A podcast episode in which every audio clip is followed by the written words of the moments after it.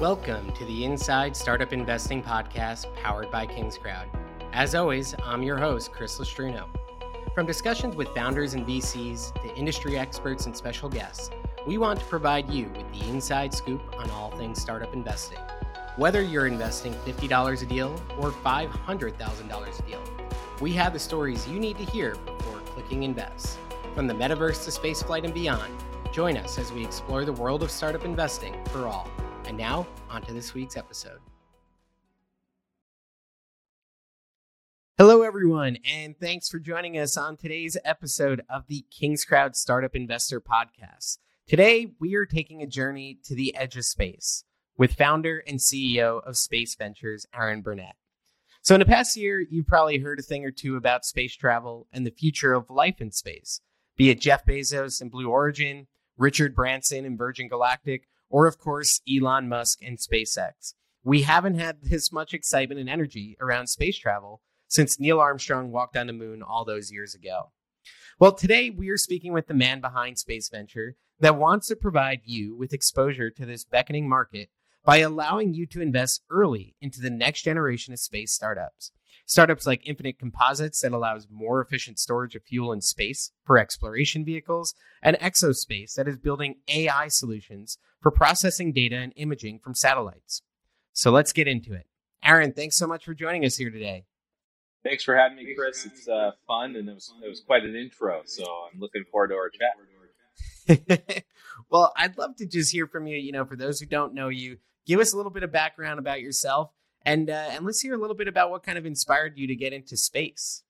Yeah, no, so I'll try and keep it, uh, you know, as brief as possible. Um, you know, really, my background is non-traditional aerospace background. You know, most people come in from PhD, engineer, fighter pilot, astronaut sort of background. Uh, I fit none of those molds. Uh, actually, my background is in you know, marketing and finance is where I kind of got started in my career. Did a lot of marketing and community building. Um, but really, the origin story for this um, is centered around uh, a couple of key events, and one one event in particular.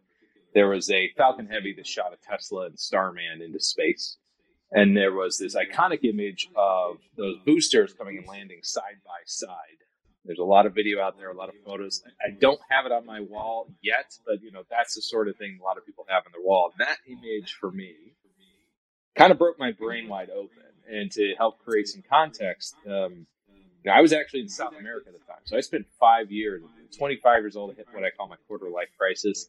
And I said, uh, it's got to be more to life than just making money and, and all this other stuff. I got to have some more meaning. And so I went to South America, did volunteer work, uh, was teaching down there for a little bit, trying to find, you know, something very meaningful and kind of doing what, you know, I guess you do if, you're trying to do that. Um, but that's the context for me. Like, what's my what am I going to do here that has impact on the world? And, and and when I look back at the end of life, whatever, I can be very happy that you know what I accomplished. Right? I think a lot of us are looking for that kind of meaning.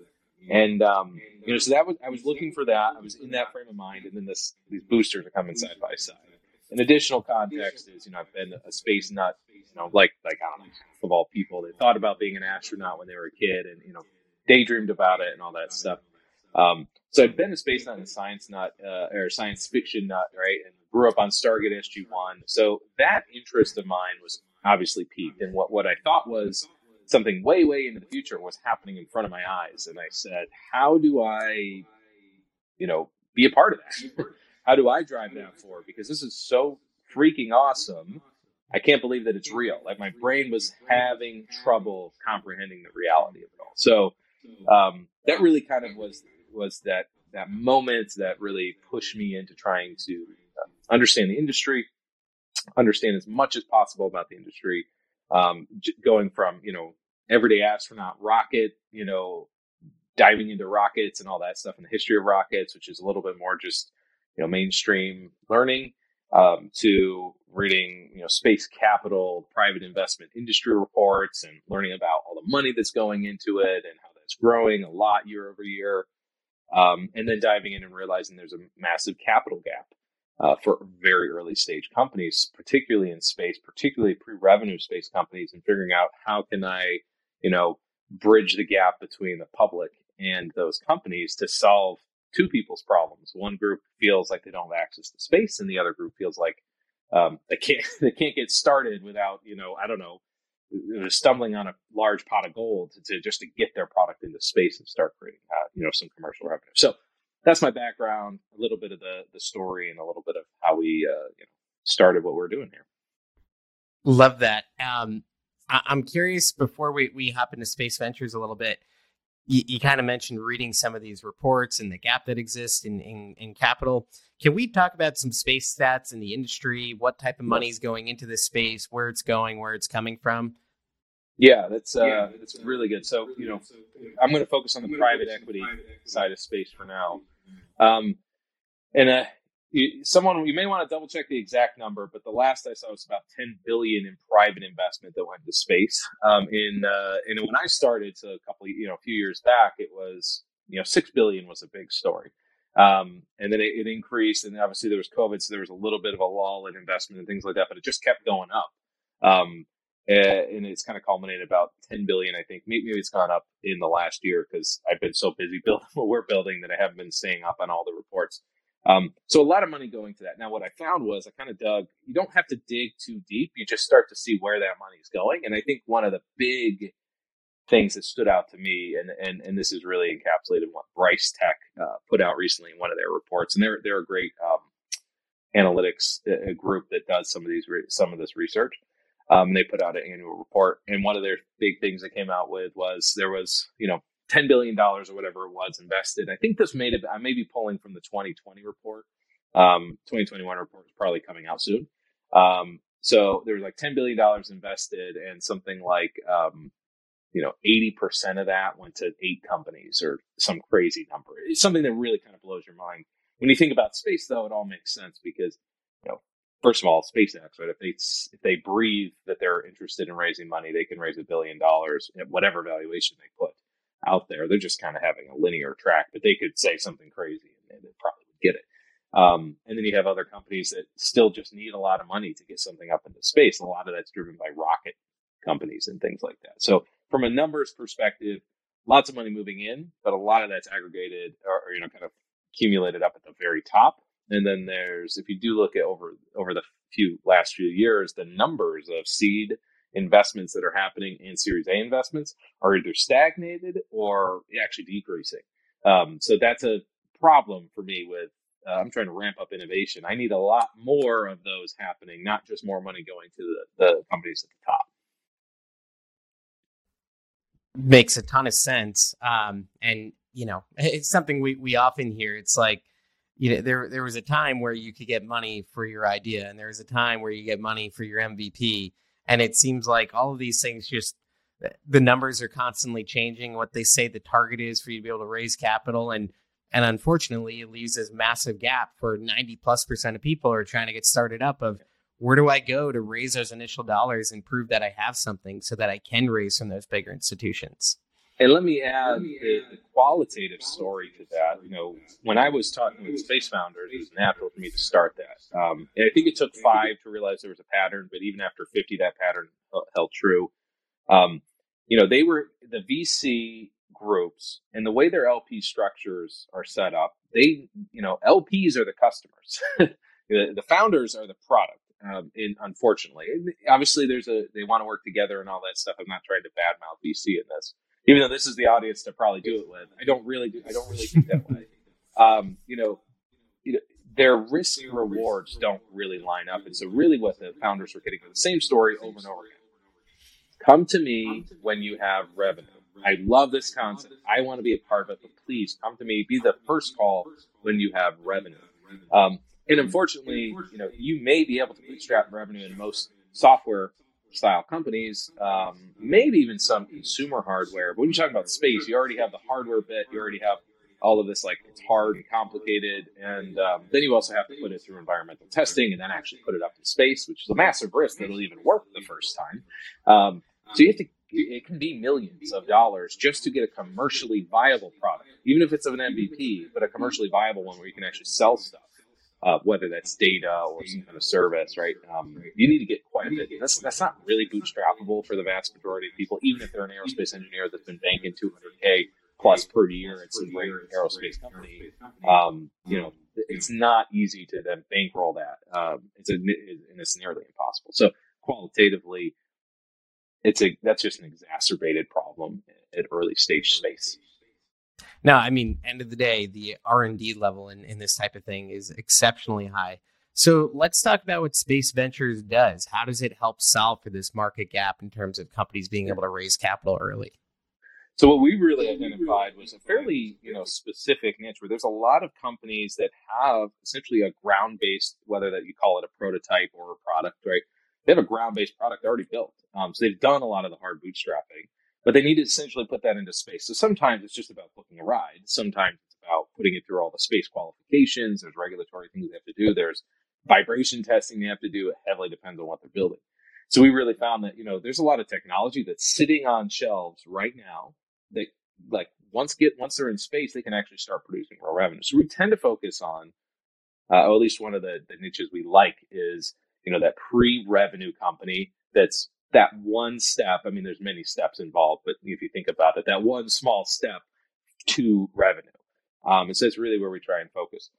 Um, and then uh, one of the other things that obviously, given the nature of space and given the nature of the interest in space, and then given the nature of a lot of big companies, even larger companies that are interested in it, we found that there's a lot of interest in larger, later stage companies trying to bring in whether that's you know their next customers or you know because there's a lot of folks in the industry on our platform or um, engineers for talent or even just even just that buzz that crowd buzz that they really all crave that everyone wants to be Elon, right? Everyone wants to have that level of kind of success and fandom, you know, driving their stock price up and things like that. So, um, you know, what we really focus on are companies like that. And then when you say we also focus on space companies, there's a definition there that's hard to necessarily define. We tend to focus on hardware that lives above the Kármán line. That's not a true strict definition. Um, you know, serves the space industry, uh, serves the industry in some ways, really where we tend to uh, draw that line. And then we do a lot of due diligence to try and, you know, keep what we feel is, you know, even though it's still kind of a minimum bar, we feel it's a relatively high minimum bar for um, bringing companies in to the platform. Well, I, I, think that's one of the most interesting things for me that I've kind of learned, even just checking out Space Ventures, is that, you know, uh, space technology is about so much more than just space travel. There's satellites. There's the tools that you need for doing research in space. You know, all of the imaging equipment, data equipment. Um, so it is pretty interesting to see how broad the scope actually is. Um, would love to get your your thoughts. You know, I'm sure many of our listeners have seen the Bezoses and the Musks of the world kind of going to space over the past year. Um, what are your thoughts on on what's going on right now and kind of this renaissance of, of interest in space travel? Um, you know, is it a passing fad or or what is it that's kind of leading this charge and enabling it to become a trend? You know, so, you know, so I think uh, an important metric to keep in mind when you're thinking about this is um, the number of billionaires, which we think is essentially the most elite class in the world, versus the number of astronauts. And you would assume that one of those is bigger than the other. But the uh, billionaire number is something like 2,000 plus. Uh, and maybe that's gone down with recent market, you know, numbers, but still pretty close to that number. And the number of uh, astronauts is 600 something. Um, so what you're dealing with is essentially the single most, you know, elite class in the world if you don't think about elitism. But really, the other way of thinking about it is that experience is a very specific, small group of people. And so, you know, part of this idea of driving people, putting people into space, even if they're bringing the cost down from what was fifty million dollars down to two million or two hundred fifty thousand dollars. That's that's a substantial decrease. It's opening up the opportunity for millionaires now to go rather than just billionaires. But um, you know, essentially, what's happening is people are experiencing something, and I'm I'm kind of envious. You know, I want to experience experience that as well. But if you want to look at what that experience kind of looks like is you, you look at what happened to William Shatner or you know uh, Michael Strahan when they came back, you know, in tears and just very emotional, and you can't really begin to describe. You kind of one of those things you kind of have to kind of have to be there. Um, and and and this is a consistent the, the overview effect, that world kind of overview effect is a consistent unifying function. I think that that um, the world or that anyone that's done that repeats over and over again. I'm sure there's a, you know exceptions to that rule. They came back and somehow became a worse human being, but generally speaking, um, you know, come, people come back and they really see the world in a more unified um, way because it is us versus the void. You know, not not us versus us in this little planet where we're all inwardly focused. So I think that trend is generally a good thing. Obviously, the easy thing to poke fun of with a lot of the media and stuff like that, like to poke fun at you know, hey, it's just billionaires or what have you, or if it's like Salesforce, what they did with their recent Super Bowl ad, right? Oh, we should fix our planet first. The reality is, if you get into space, um, the industry, people that are working on the industry, a lot of them have a lot of focus on making the world a better place. Net, like holistically, this isn't like, oh, I just, I don't care. I want to, you know, burn fossil fuels to get into orbit so, so that I can like burn more fossil fuels or create more junk, right?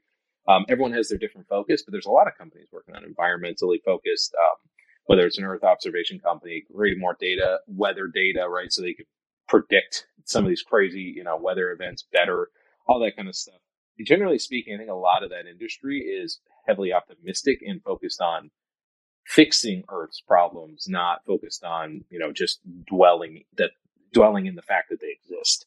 And so I do think that's a general trend that's headed in the right direction. I think it, you know, I hope and I believe that it's here to stay. I mean, the industry itself, if you look at the numbers economically, it's something like 400, you know, um, you know, billion uh, as a as an economy, and the projections from Morgan Stanley are a trillion within the next 20 years, and uh, more, uh, Merrill Lynch are at three trillion within the next 20 years.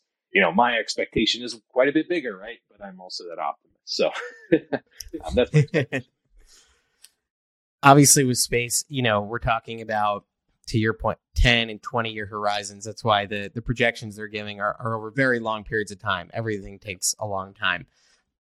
Talk to me about what you kind of view as, you know, what the next one to two decades looks like. How are we how is our interaction with space going to change?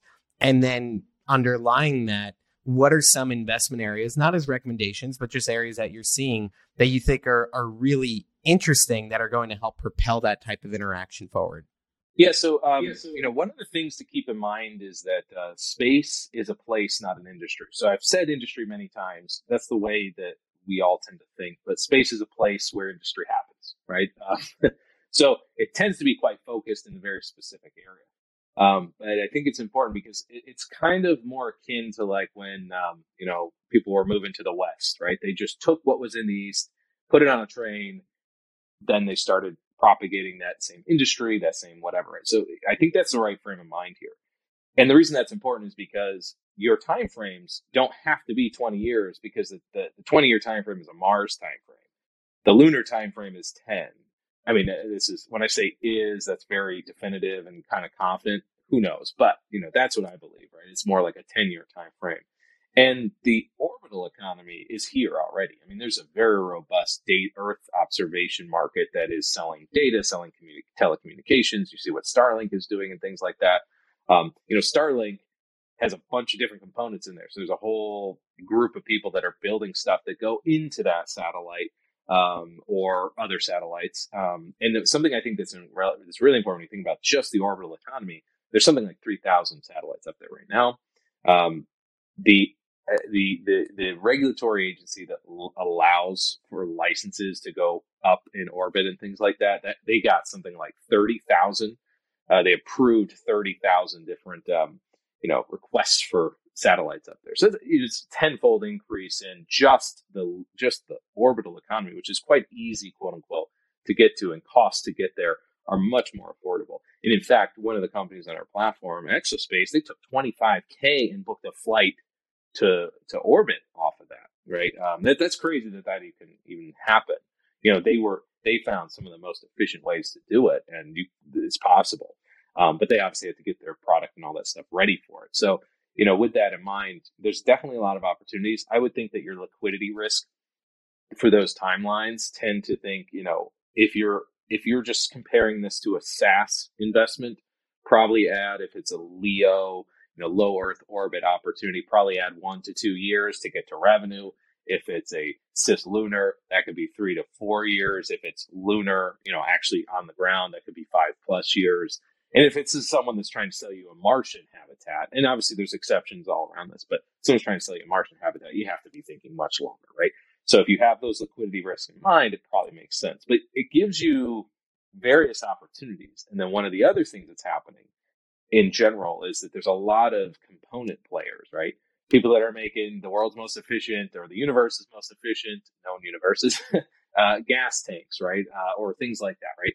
Um, those are substantially important in in the way that uh, these these spacecraft are built. Um, but a lot of these players can be wrapped up into others, and there's there's a lot of expected consolidation in the industry over the next three to five years, uh, maybe sooner. So I wouldn't be surprised to see a lot of, you know, it won't be your maybe hundred x return on a consolidation that's being wrapped up, but it could be easily, you know, a two, five, ten x return depending on how well the company does. So those are actually much shorter, you know, liquidity opportunities. Yeah, I you know I was interested even when I was I was kind of poking around space ventures. You to your point, you know, it's not all about you know space exploration and, and going to Mars. There are a lot of companies that are playing with satellites and data solutions and you know making uh, the the carrying of fuel more efficient in space. Things that actually probably can go to market quite a bit faster. Um, just curious to hear from you. You know, is NASA playing a role in any of this? Are they providing grants? Are they working with private companies? Where are they at these days? Yeah, NASA and other government agencies, and actually DoD groups, um, SpaceWERX uh, or Space Force and SpaceWERX is like AFWERX and these other groups. They are coming up and um, filling a lot of uh, gaps in the very early stages. So really, when like, and this comes back to what I was talking about, you know, the prototype. When you're going through in the industry and any any kind of R and D, everyone knows about TRL stages, you know, technology readiness, uh, technology readiness levels, right? Um, where are they at? Are they at one or ten, right? And so essentially, ten is like a you know, it's a product that's been being sold for years and years and years, and everyone trusts it, right? It's it's I don't know, it's the, the hammer that everyone has, right? Um, and then one is it's an idea on a piece of paper, or maybe even not on a piece of paper at this point. So you know, a lot of the focus for some of these SBIRs, early stage uh, is in one of these grant programs, they tend to go in the zero to three stage. And then there's kind of this four, five, six, where you're taking it from a prototype and turning it into a commercially viable product. And then seven, eight, nine, it's like actually being used commercially in various stages. I, I oversimplified it, and the engineers listening to this will tell me how wrong I was describing that. But, you know, roughly speaking, it's about appropriate. So where traditionally a lot of our companies have fallen, and I say our companies, I mean space as an industry, our have fallen off is in that they can get those earlier, you know, uh, grants and things like that that are fifty to one hundred and fifty thousand dollars.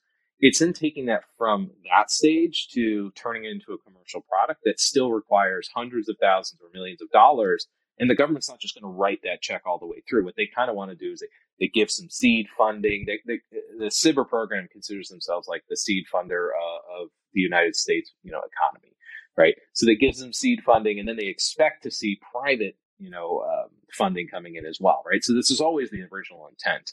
Um, oftentimes, though, with government, you have things that may not work right or may not be super efficient. And then instead of necessarily like taking something down, and rebuilding it, they just add another thing that kind of adds more complexity and who knows, right? Um, so with that whole thing in mind, it's not easy. They do exist. We do tend to, so, you know, essentially, I think everyone on our platform has a SBIR of some kind under their belt. There's a lot of opportunities to grab the $50,000 ones and things like that. So there's really no there's no it's a great way to de-risk some of this r&d and there's not a major excuse to not go after any of them right? So you really should be doing that and de-risk it de-risk things. It's non-dilutive. It's a great opportunity for founders. So we highly encourage that. Um, and then there's others where you know they come to our platform after they already have three like Xairos who just launched it quantum laser comms right? They already have three lined up with different groups and it's up to 500,000 so the, the R&D risk was substantially reduced which is important when you're talking about quantum lasers in space, right? Because now all of a sudden it's like, okay, there's like multiple levels of intense, you know, technical development going on here. Um, so we feel more comfortable putting them out to the public once they've had some real de-risking on the R&D side. Well, uh, if I've taken anything away from this conversation, it's that there is um, both an abundance of opportunity and just really, really unique uh, investments in this space that are that are much grander than necessarily maybe what you get from you know watching television. Um, so you know, for those who are listening, they're going, "Gee, this sounds like a space I'd really love to be invested in." Um, how can they get started? Where should they go?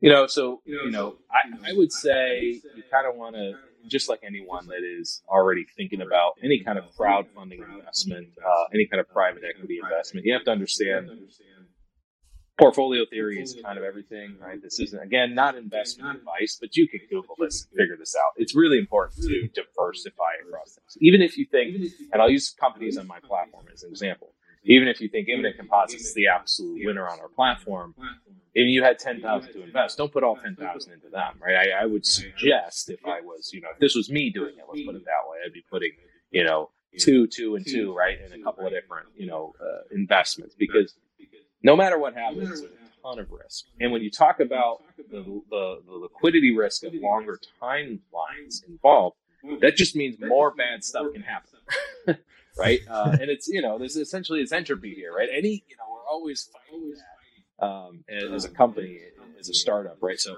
how can we create? A, you know, the longer you're out there, you get to revenue, the more bad stuff can happen. The more you know, like a war, like a war, can throw things off. It really requires you to you know, so I'd be, I'd be thinking about that regardless. And then, uh, you know, when it comes to space, one of the things that's it's interesting again, space is a place, not an industry. So you have some consistent themes, like they have to get launched up there, they have to have considerations around radiation and orbital mechanics and all this stuff. But um, you know, any deep tech can happen in space. Like right, right now on our platform, we have advanced materials, we have advanced manufacturing, we have quantum, we have AI and machine learning. These are all their own areas of, you know, um, you know, deep tech and interesting concepts that are being done. But you can invest in any of those things and then also have a space layer to it. And the nice thing about space is that there's so much room for efficiency improvement that even really small improvements in what you might consider performance or something like that actually save a 10x uh, on the ground, right, for cost hmm. savings and things like that. So that's one of the reasons why space has always been pushing things forward as far as technology innovation is concerned, because it's so costly to get something up that if you can save mass you know a 10 you know 10 percent mass savings, it can be still a 10x improvement in cost on the ground. So you know that's where the, the fact that you're operating on the edge is so expensive to operate on the edge. It really pushes you to innovate small incrementally as well as you know big massive shifts. Um, so in the ground, we tend to look at very specific. This has to be a 10x improvement. That's like the classic thing in startup. Is this a 10x you know, improvement, or yes or no?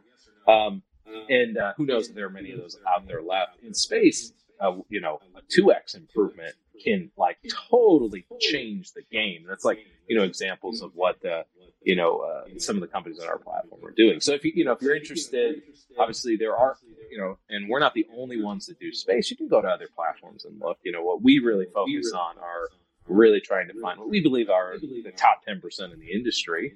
Um, and we're tracking 1,200 companies in space that have various levels of connections to space and things like that. So we're constantly, you know, talking to and looking at and, and, trying to add value to companies so that we can attract the best. So with that in mind, you can go to spaceventures.com. You can look at the companies that are on there um, and look to see for yourself, do your own research and, and see if that's interesting. Excellent. Well, we'll drop that in the show notes for sure. Um, I think it's a really cool site. I've definitely had a, a good time looking around at, at, some of the companies that are on there, and it's certainly a very different flavor from what you'll typically see on your day to day. You know, looking at startups. So yeah. Um, a little more exciting than another B2B SaaS startup, that's for sure. Um, but really, really cool stuff. Thank you so much for your time, your consideration, all of your thoughts on this industry. Um, it's certainly an exciting time in this space for sure.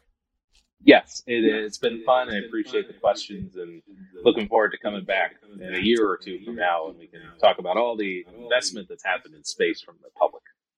Absolutely. Well, Aaron, thank you again. Everyone, have a wonderful day and thank you for listening. Thank you so much for listening to another episode of Inside Startup Investing. Before you go, if you enjoyed the show, please give us a like or a positive review on Apple, Spotify, or wherever you listen to podcasts. And be sure to like and share our latest episodes.